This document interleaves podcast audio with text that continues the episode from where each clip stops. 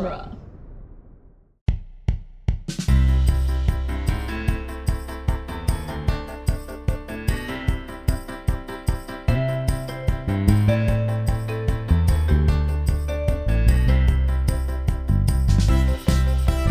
Hello, everyone, and welcome to the Protagonist Podcast, where each week we look at a great character in a great story.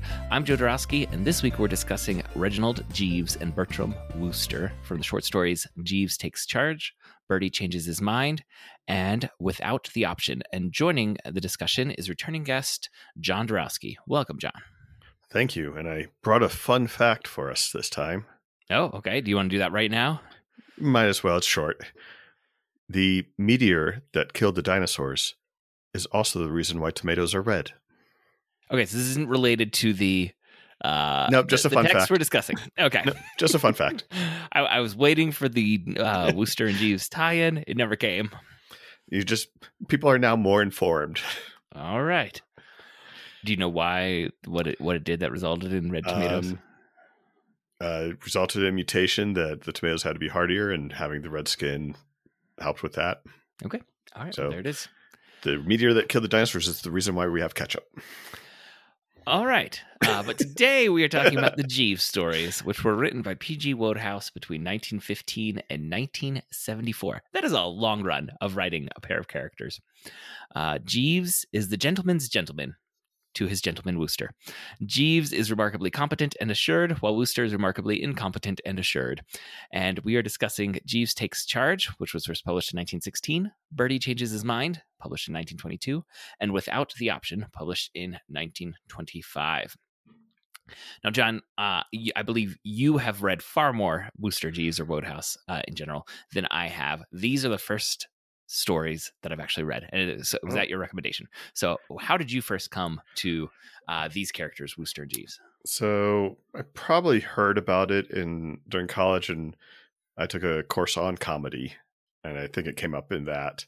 But I had we didn't read the text then, and then I saw some of the uh, Stephen Fry and Hugh Laurie Mhm. series, adapting them, and then uh, one of the podcasts I listen to, the Classic Tales podcast, uh, frequently uh, does readings of Wodehouse and so I've gotten a lot of him through that. And uh, ju- it was just a couple of weeks ago before this recording that uh, they went through a short story collection.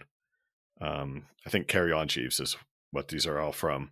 And I said, "Oh, you know, like this would be, might be a good opportunity. They're doing this. Joseph wanted to do uh, some stories, and maybe we can combine that." And so, like that was the uh, initial inspiration of why doing this set of stories Mm-hmm. um, but I know it's probably one that you would have gotten to eventually anyway. Yeah, and uh, I will also give a shout out to that podcast, the Classic Tales podcast. I listened to the the readings uh, that that uh, they have. Who's the narrator of that? Do you remember the name off the top of your head? B.J. Harrison. B.J. Harrison. I was very impressed with his He- uh, voice work and uh, just his talent at narration. So just briefly, that podcast is they each week they do an hour from a book or they do a short story from something and uh he tries to he tries to alternate those so he'll do a book and then a couple short stories and he's been doing it for over 10 years Releases an hour of content as a podcast Yeah, every and- week, right? it's yeah it's all the uh, public domain stuff so 1920s uh pa- and past that Um, and so if he's been doing it for 10 years, there's quite the back catalog of free, very high quality uh, audio narration so uh classic stories. Yeah, there is a backlog, but also at some point he removes it and puts it on on sale on his website. Mhm. But the prices for those are very very reasonable. Oh, Uh, usually under twenty. Uh, usually everything's under twenty dollars, and so it's like five to twenty for depending on the length of the book. Okay.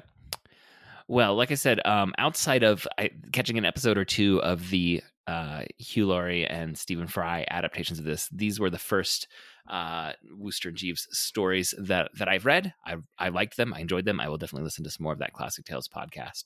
Uh, you know, performance of some of the Wodehouse stories. Um, and like you, I think I'd heard the name Wodehouse and kind of come across it um, just in terms of comedy writing, and in particular, a very dry sardonic tone of comedy.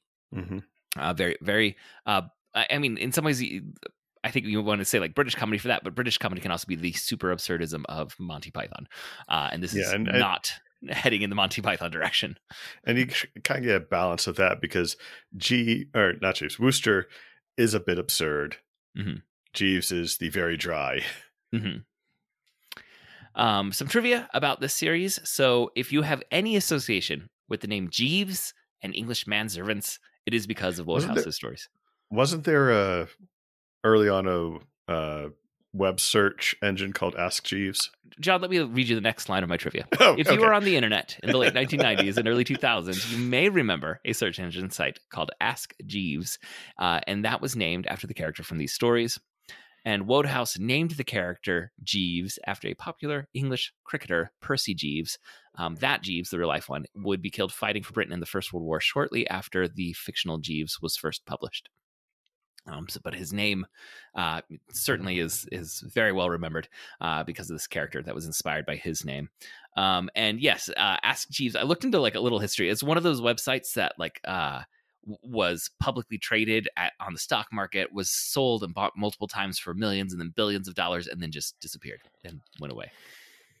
Um, what a strange world when you try to understand e- economics and and and the, the- these imaginary systems we've propped up and decided that this is this is what our our, how our economic systems are going to work back and forth. Um, in total, Wodehouse wrote 35 Jeeves and Wooster short stories between 1915 and 1930. Uh, those were the short stories, and then he wrote 11 novels between 1934 and 1974. The characters have been adapted into film, radio, and television. A couple loose film adaptations were made in the 1930s. There was a TV show called The World of Wooster that was made by the BBC in the 1960s. And then also, Jeeves and Wooster were television spokespeople portrayed by different actors in a series of commercials for a sherry brand in England in the 1970s and 80s, including Jeremy Irons played Wooster in one of those ads. So, rotating actors playing these short story characters selling alcohol. I can I can see Jeremy Irons as Jeeves. I don't know if I can see him as Wooster. I, I'm pretty sure I wrote it down right that it was Wooster. I can double check that after you know, uh, you know, may, maybe a little uh, later on. But yeah, I'm pretty sure it was it was Wooster. Um, Jeeves and Wooster, starring Stephen Fry as Jeeves and Hugh Laurie as Wooster, was made in the 1990s for the BBC. Radio adaptations of the stories have been produced since the 1940s. Up through the most recent that I saw was a 2018 BBC radio series called Stiff Upper Lip Jeeves. And there have been many stage productions adapting various stories. Um, Wodehouse also came out of uh, theater uh, playwriting, and I think some of his descriptions are distinctly, uh, you know, felt like almost like theater scene descriptions.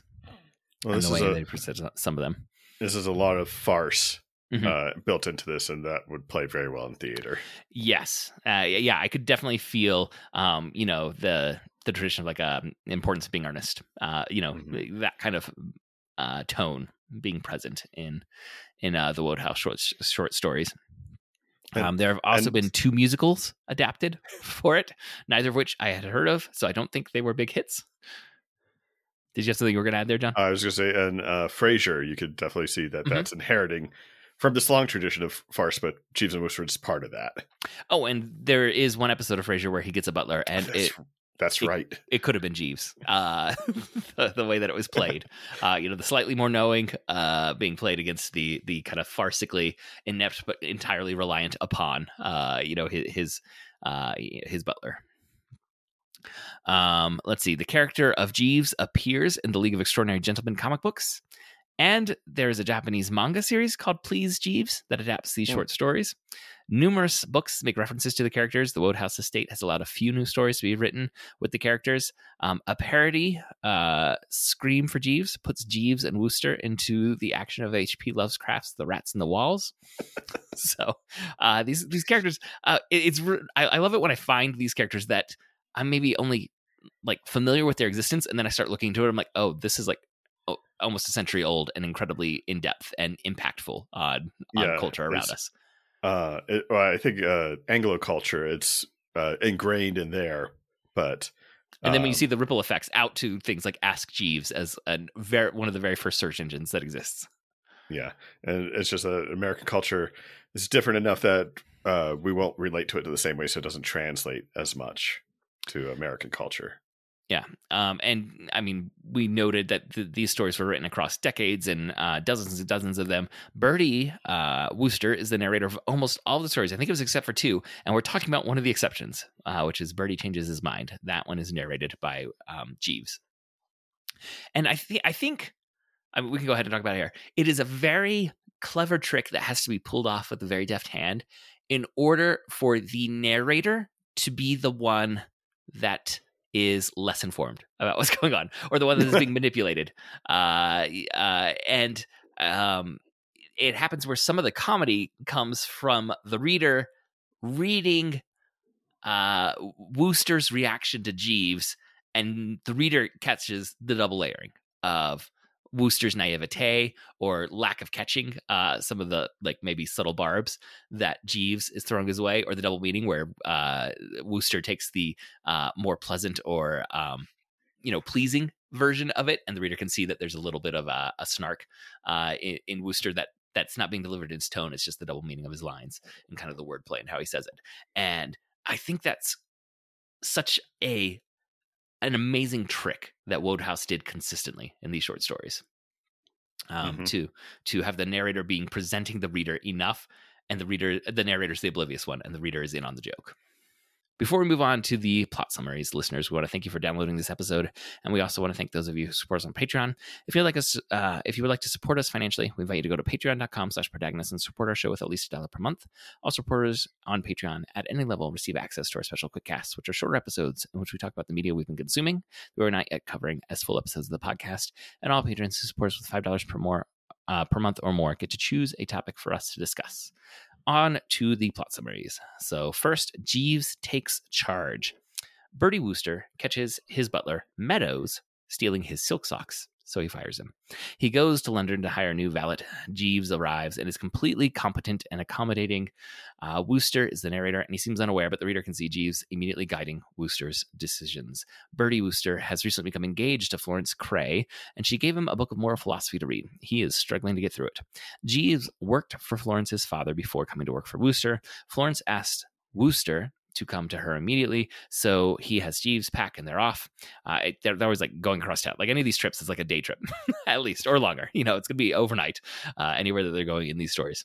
It turns out that uh, Bertie Wooster's uncle, Willoughby, had been writing his memoirs and he shared his manuscript with Florence.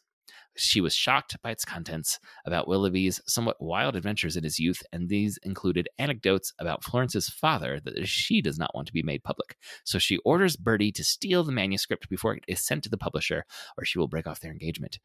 Uh, Bertie does steal the manuscript right before it goes into the mail, and he hides it in his room when Willoughby discovers that the ma- uh, publisher never received his manuscript, he questions Bertie about it, but Bertie lies, saying he hasn't seen it. When Willoughby starts searching the house, Bertie is nervous, especially when Willoughby makes an excuse to look in Bertie's room. With but without having told Bertie, Jeeves has already moved the manuscript and hidden it, so Bertie is not caught. Caught. Jeeves overheard uh, Bertie's conversation with Florence, and he knew exactly what was going on the whole time. Later, Florence visits again, and Bertie tells her that while he did not destroy the manuscript, it has all been taken care of, so their their engagement can stay on. But just then, Willoughby enters and announces that his publisher has received the manuscript. It must have been lost in the mail.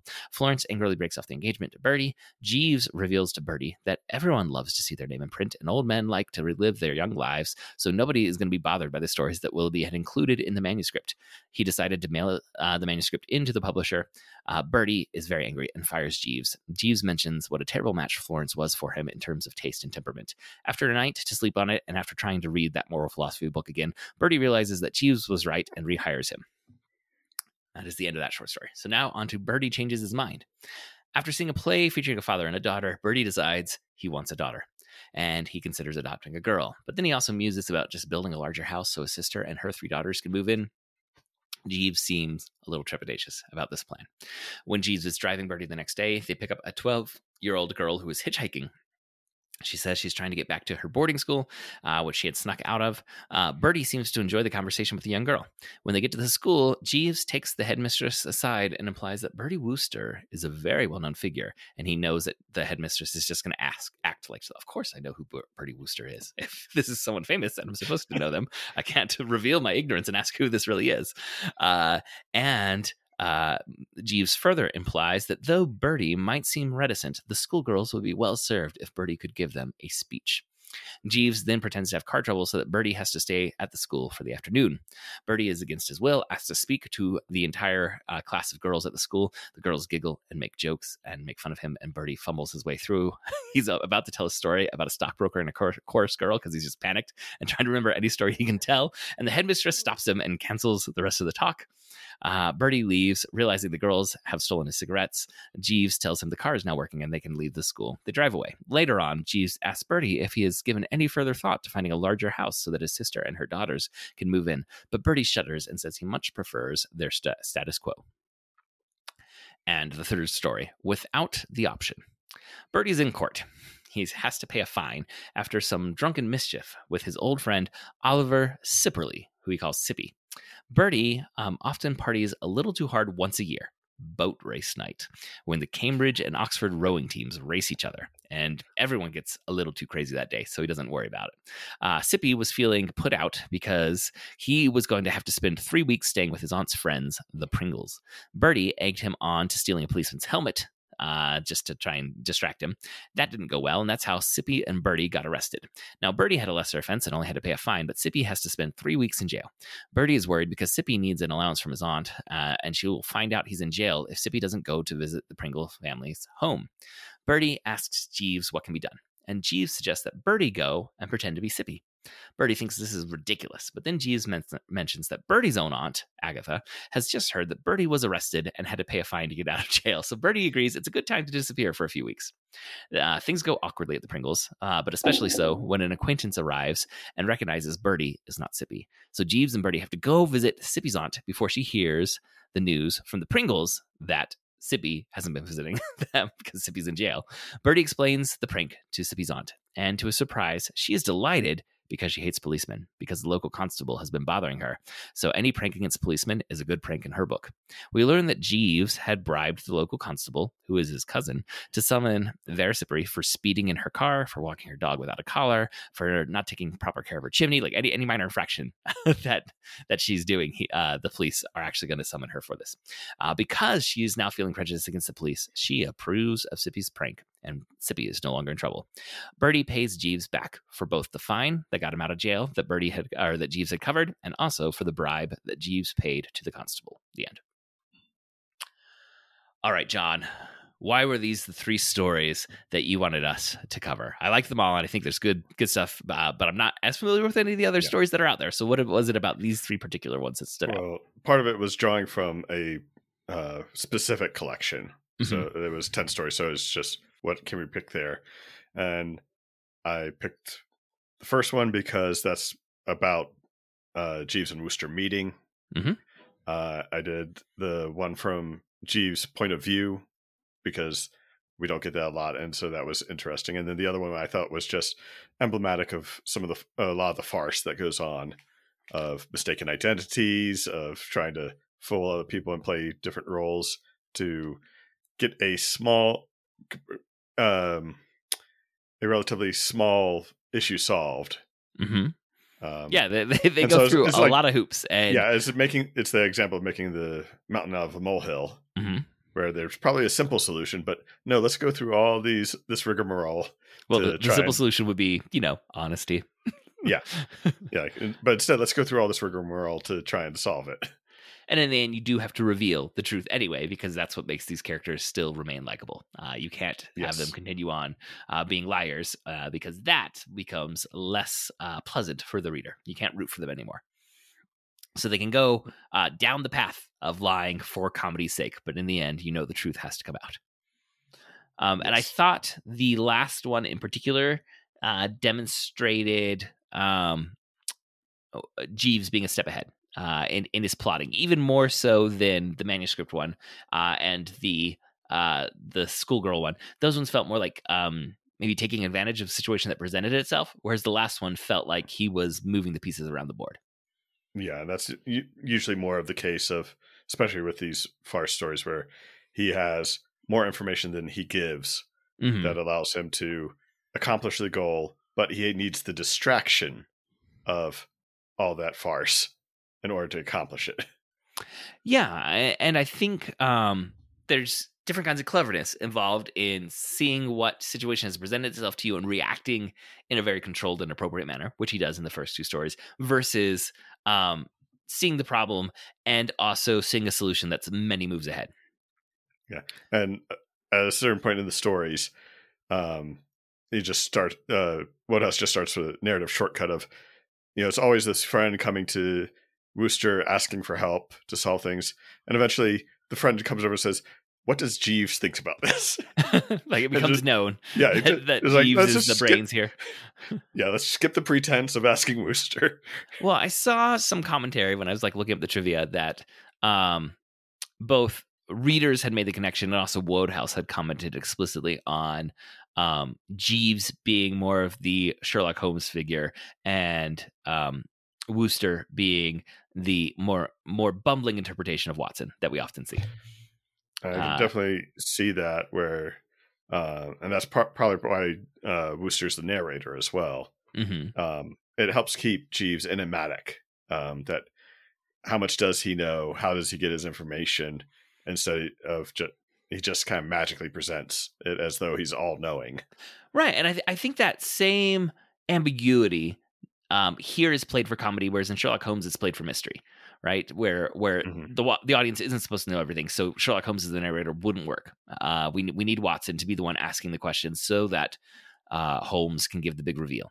Uh, whereas for this, we get the comedy of like the double meanings and the uh, you know the layered interpretations of Jeeves' commentary uh, about about uh, Wooster, and also like Wooster's reactions, where sometimes we see the reactions and it, it feels like Wooster feels like he has just uh, you know happened upon this bright idea, and for us, we know you're you've just been primed, you know, by by Jeeves, and and he kind of led the horse to the water, and now you're drinking and thinking you found the water yourself. Or the, there are times when he uh, explicitly goes against Jeeves' advice, thinking that he is more clever, Mhm. and it always backfires. um about the characters themselves uh for an like you said uh definitely more well known in the anglo world than maybe in the american for for american audiences but characters that have been endured for decades and have been adapted into every storytelling medium because they seem very popular in, and, and even fictional characters as uh like like known fictional characters becoming spokespeople is a very odd thing to me. Um but uh you know so they've definitely had a major impact. What do you think about these characters has allowed for that kind of impact and that enduring popularity and that urge to uh see them uh you know adapted into every storytelling medium Oh, part of it is, and you could not go into this in the summary, is uh, Wooster's voice. Like he is so specific in how he talks in this um, slang and jumbled manner that somehow still gets the point across, but is obfuscated by his language. it really it feels like verbal bumbling Mhm. Like like there's almost uh like a, a pratfall you know th- this broad physical comedy of the stage but being done on the page with how the line is being delivered Yeah, and it's um, a constant contrast between Wooster as this younger generation and the older generation, um, particularly his aunt, his seeming army of aunts that support him.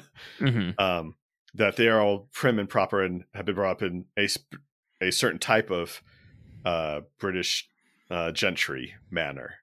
Yeah. And here's Wooster in the Roaring Twenties with uh, this loose, youthful energy that is in such contrast. And so, like, whenever they meet, half the time the aunts have to ask, "What is he actually saying?" uh-huh and so that's part of the appeal is that tone Mhm. that um, Wooster brings. But also, this is a very class uh, oriented story where you have Wooster as upper class uh, gentry, where he doesn't have to work. He his family owns land, and that makes money for them. Versus Jeeves, who does have to work for a living.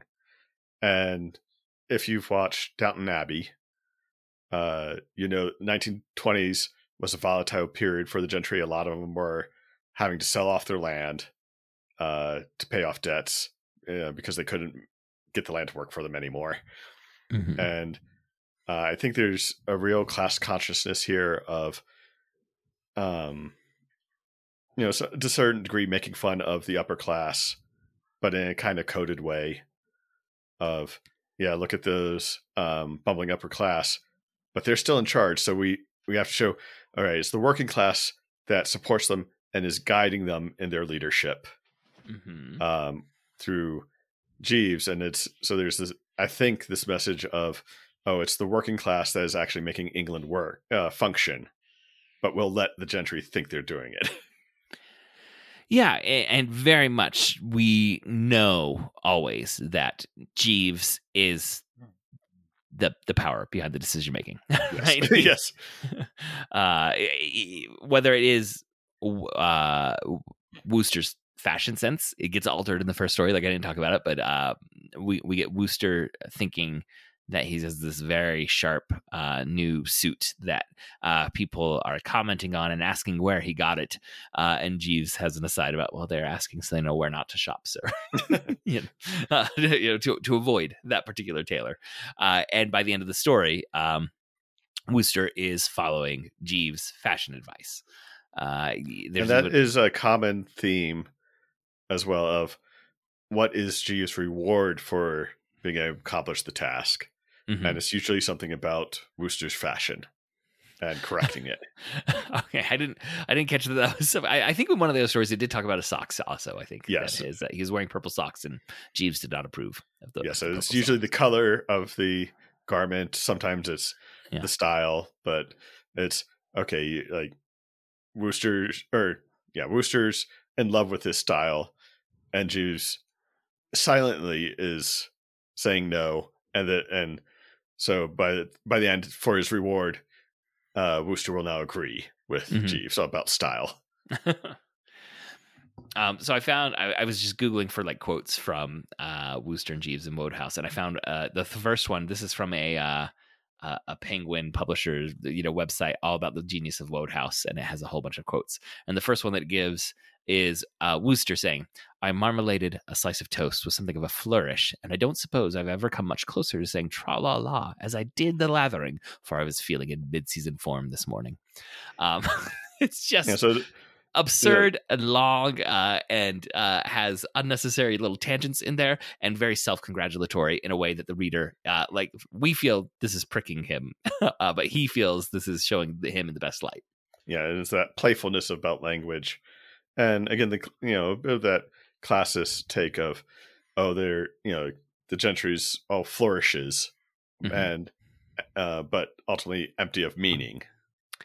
Yes, and I think that's. Uh, I wanted to talk some about the characters. So, uh, if if you were going to define Wooster, uh, our our kind of foppish upper class narcissist, um, who is filled with unearned confidence, uh, yes, uh, and retains it even when he's given evidence that he's in the wrong. Uh, that, that's also one aspect of this is uh, there's the never changing, almost like a comic strip character, right? Mhm. Uh, we're not looking for the evolution. I think the short story in particular, like repeated short stories, do better for that than novels. I haven't read any of the novels, um, but uh, I, I think that's something audiences come to expect, uh, where it can almost become soothing to see the same character, uh, you know, fall prey to the same mistakes over and over again.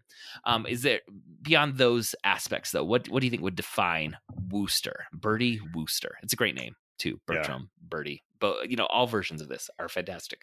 so he believes himself to be learned because he's college educated, Mhm. um, but he probably actually didn't attend classes, uh, and so he has naivete about how the world really works. He thinks he knows, uh, and will act on that impression, but uh, constantly in the stories it's revealed he doesn't understand how the world actually works.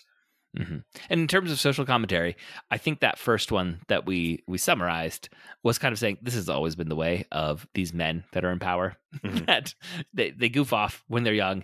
Eventually, they're given enough uh, gravitas by society around them that we feel like they're very respectable and knowledgeable and have earned the right to make decisions for all of society and culture around them.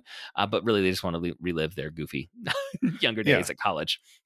And you know i think you're also coming out of world war one with Mhm. this um within a few years and that really showed the idea of oh, just because they were born into that class, uh, they're leaders. Because in World War One, you know, all the leadership came from the upper class, and they were just granted those titles of general and major without experience, and expected to lead all the working class men into battle, and that didn't go well in World War One. And so you have, I think you have that attitude coming in. I mean, that's about- I, I think society, and I am less familiar with the the changes in British class culture.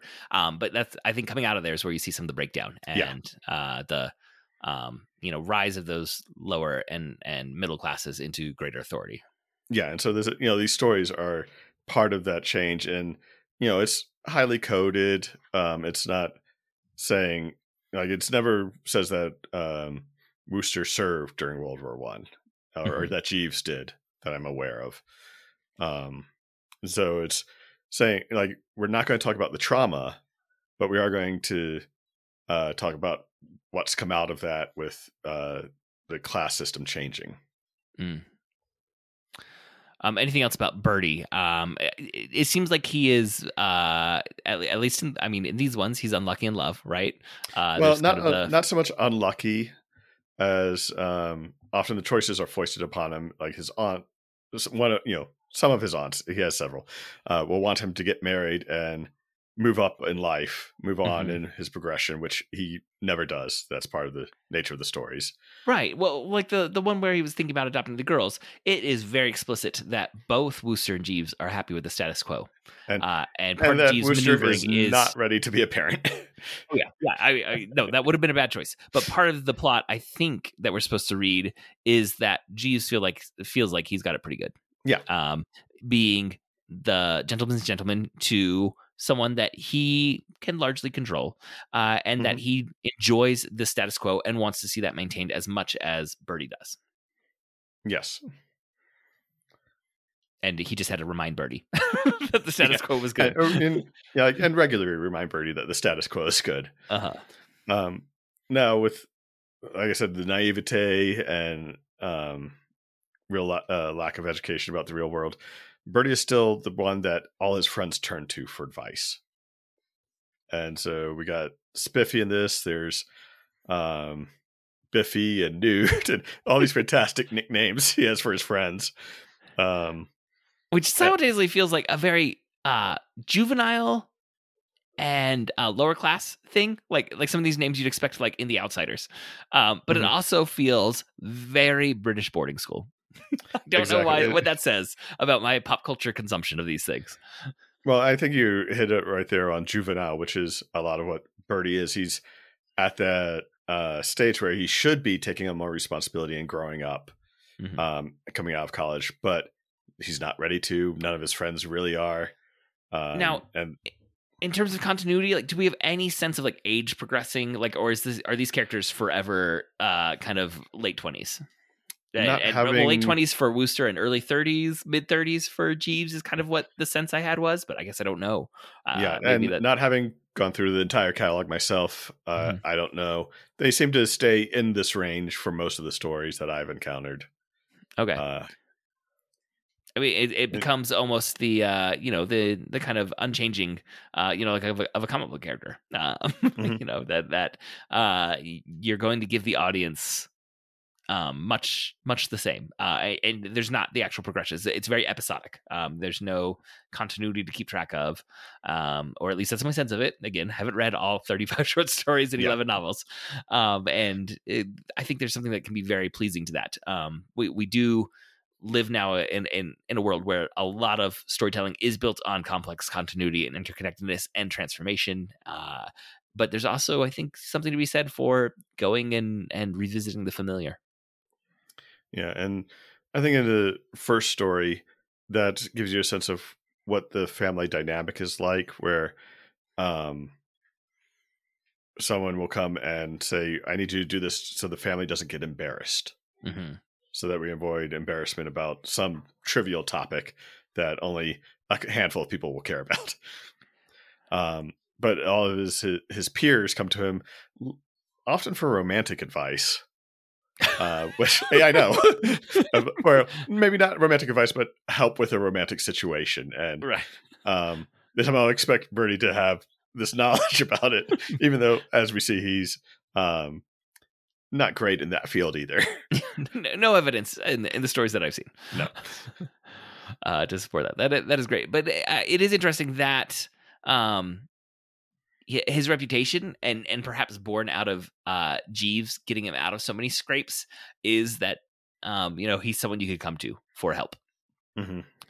Um, and that says something about his. Uh, I, I mean, also I think his there is like an affable good naturedness to uh, Wooster where yes, we're going to poke fun at his naivete uh, and his kind of cluelessness in some of these instances, but also his arrogance doesn't come off as malicious. Like he's not he's not yeah, I patronizing or was, talking down.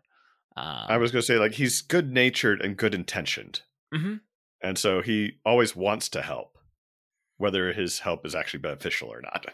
Yeah, because he's he's a buffoon archetype, not a villain archetype. Uh, Mhm. Which with the upper class, you you very often will see like a maliciousness uh, and a snobbishness and a sense of superiority that is um, as much born out of a sense of like my rightful place is is here at the top, and but also you are decidedly and deservedly beneath me, and I don't get that from him. mm-hmm. It's uh that it, it it's fun to kind of uh you know that that Fraser quote. It's it's fun to prick the balloon of his pomposity, It- it- you know, because he is pompous, uh, and that that is definitely part part of the character, but it's not a maliciousness uh within it, Yeah. which makes it Yeah, more a- fun to hang out with him. Yeah, and so like um, the one where he has to imitate or impersonate his friend, Mhm. like he was trying to raise his friend's spirits. And he says, "Let's go pull a prank," and it wasn't. Let's go be mean to a police officer. It's like, let me help my friend feel better. Yeah, and also not. I'm gonna. I'm going to do, have my friend do something that will get him in trouble for my own amusement. Like they were Yeah. in it together. The friend was in a little more trouble because I think he was the one who actually stole the cap or uh, helmet or whatever it was. Um, Mhm. But it, but it wasn't uh, again a, a version of the upper class villain that we sometimes see is like I'm going to go make this other person do something for my entertainment and I will bear no consequences. Yeah. All right, now let's talk a little bit about Jeeves. Uh, there is something so delightful in um, like and I, I don't know how to describe it because I'm you know this is stories that I heard or that you would read on a page, but it feels it felt like you could sense more was going on behind his eyes with every line of dialogue that was delivered.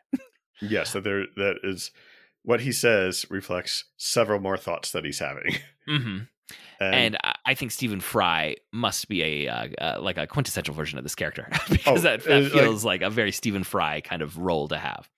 no, like Fry and Laurie uh, are comedic partners, and at that point, I've been working probably almost a decade uh, yeah, from college on. Yeah, and, and I think a Uh, lot of American audiences know Hugh just- Laurie from the tortured uh, savant doctor, right? like the tortured genius. Yeah, from, uh, from as House.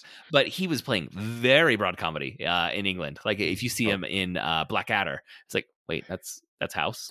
Yeah, if all you've seen of Hugh Laurie is House, check out his comedy hmm because uh, it, I mean, it is a completely different character type, but you could tell that they, um, as they embody these character types, like it was a perfect casting. Not only because they already had the pre-existing relationship, but just uh, physicality, how they're built, um, how they already naturally delivered lines. hmm Uh, uh, like it was just a, a perfect setup for uh, actor and character.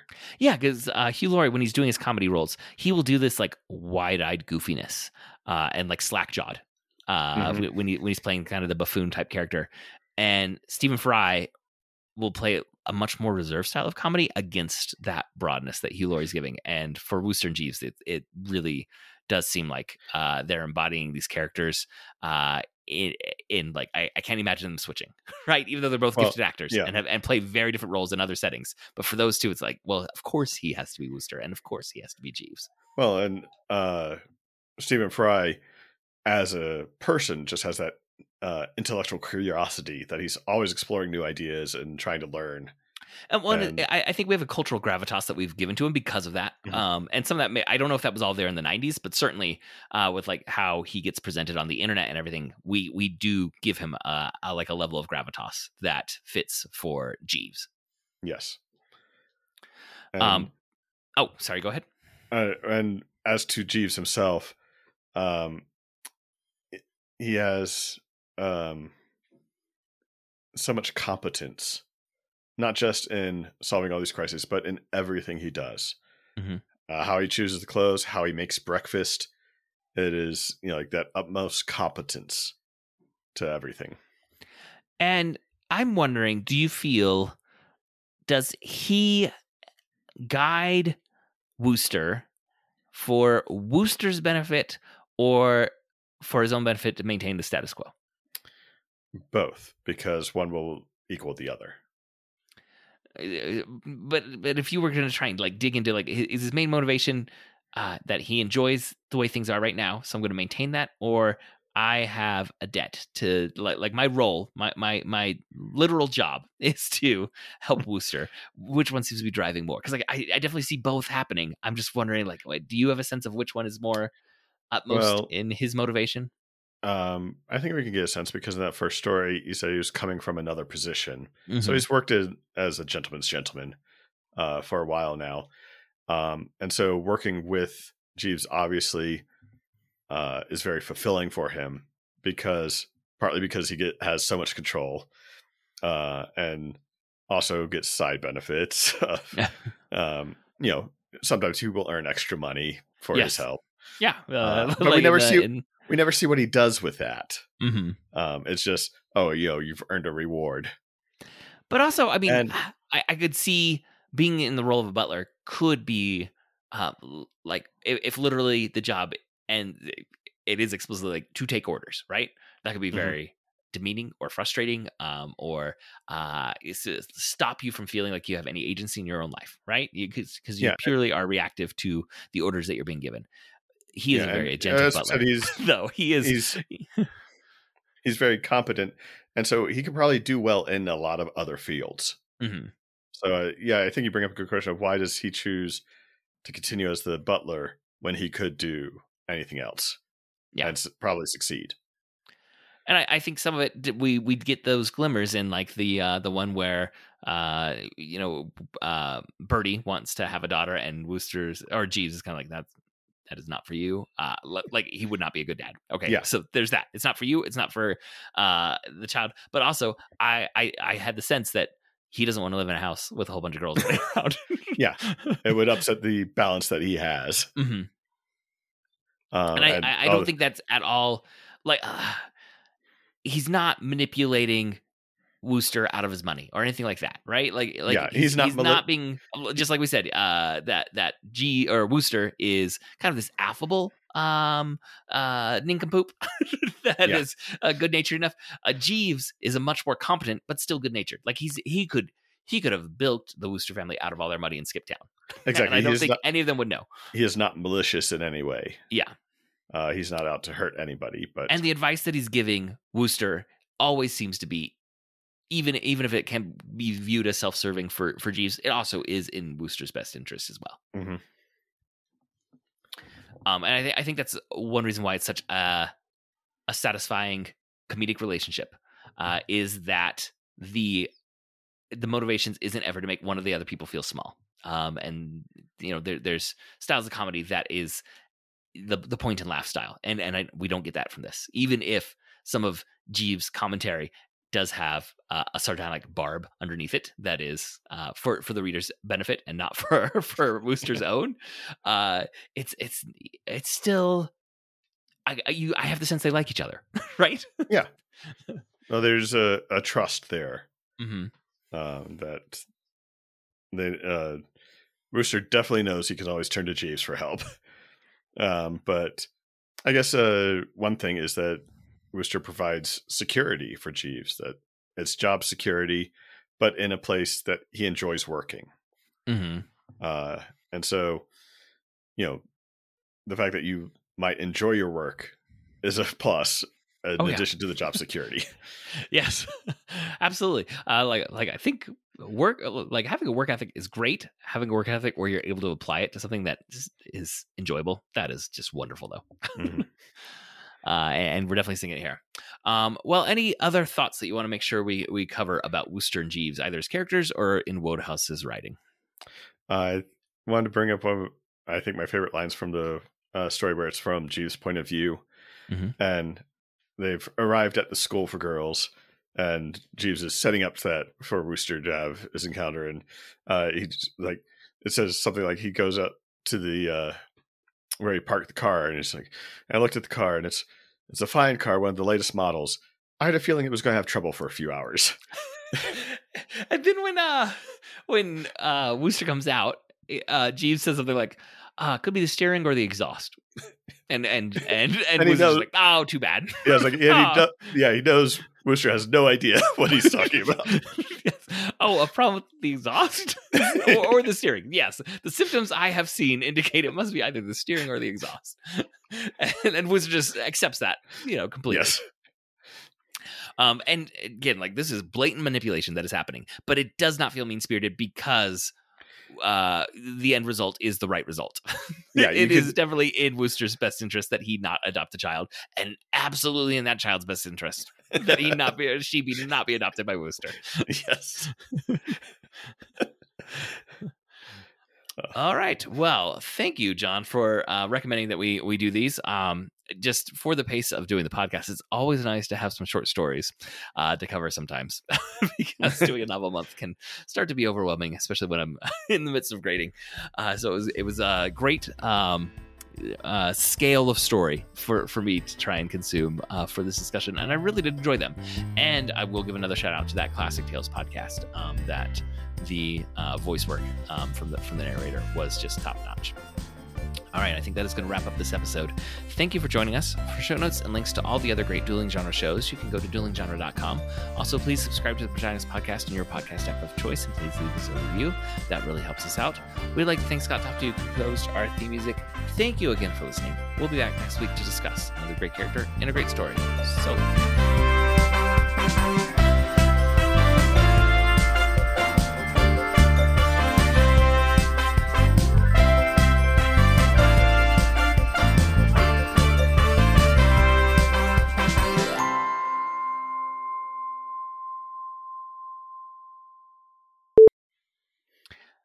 All right. Well, before we move on to the summaries, we want to thank you for downloading this episode. And we want to thank you. Uh, I'm going to give Andrew a fresh read on that.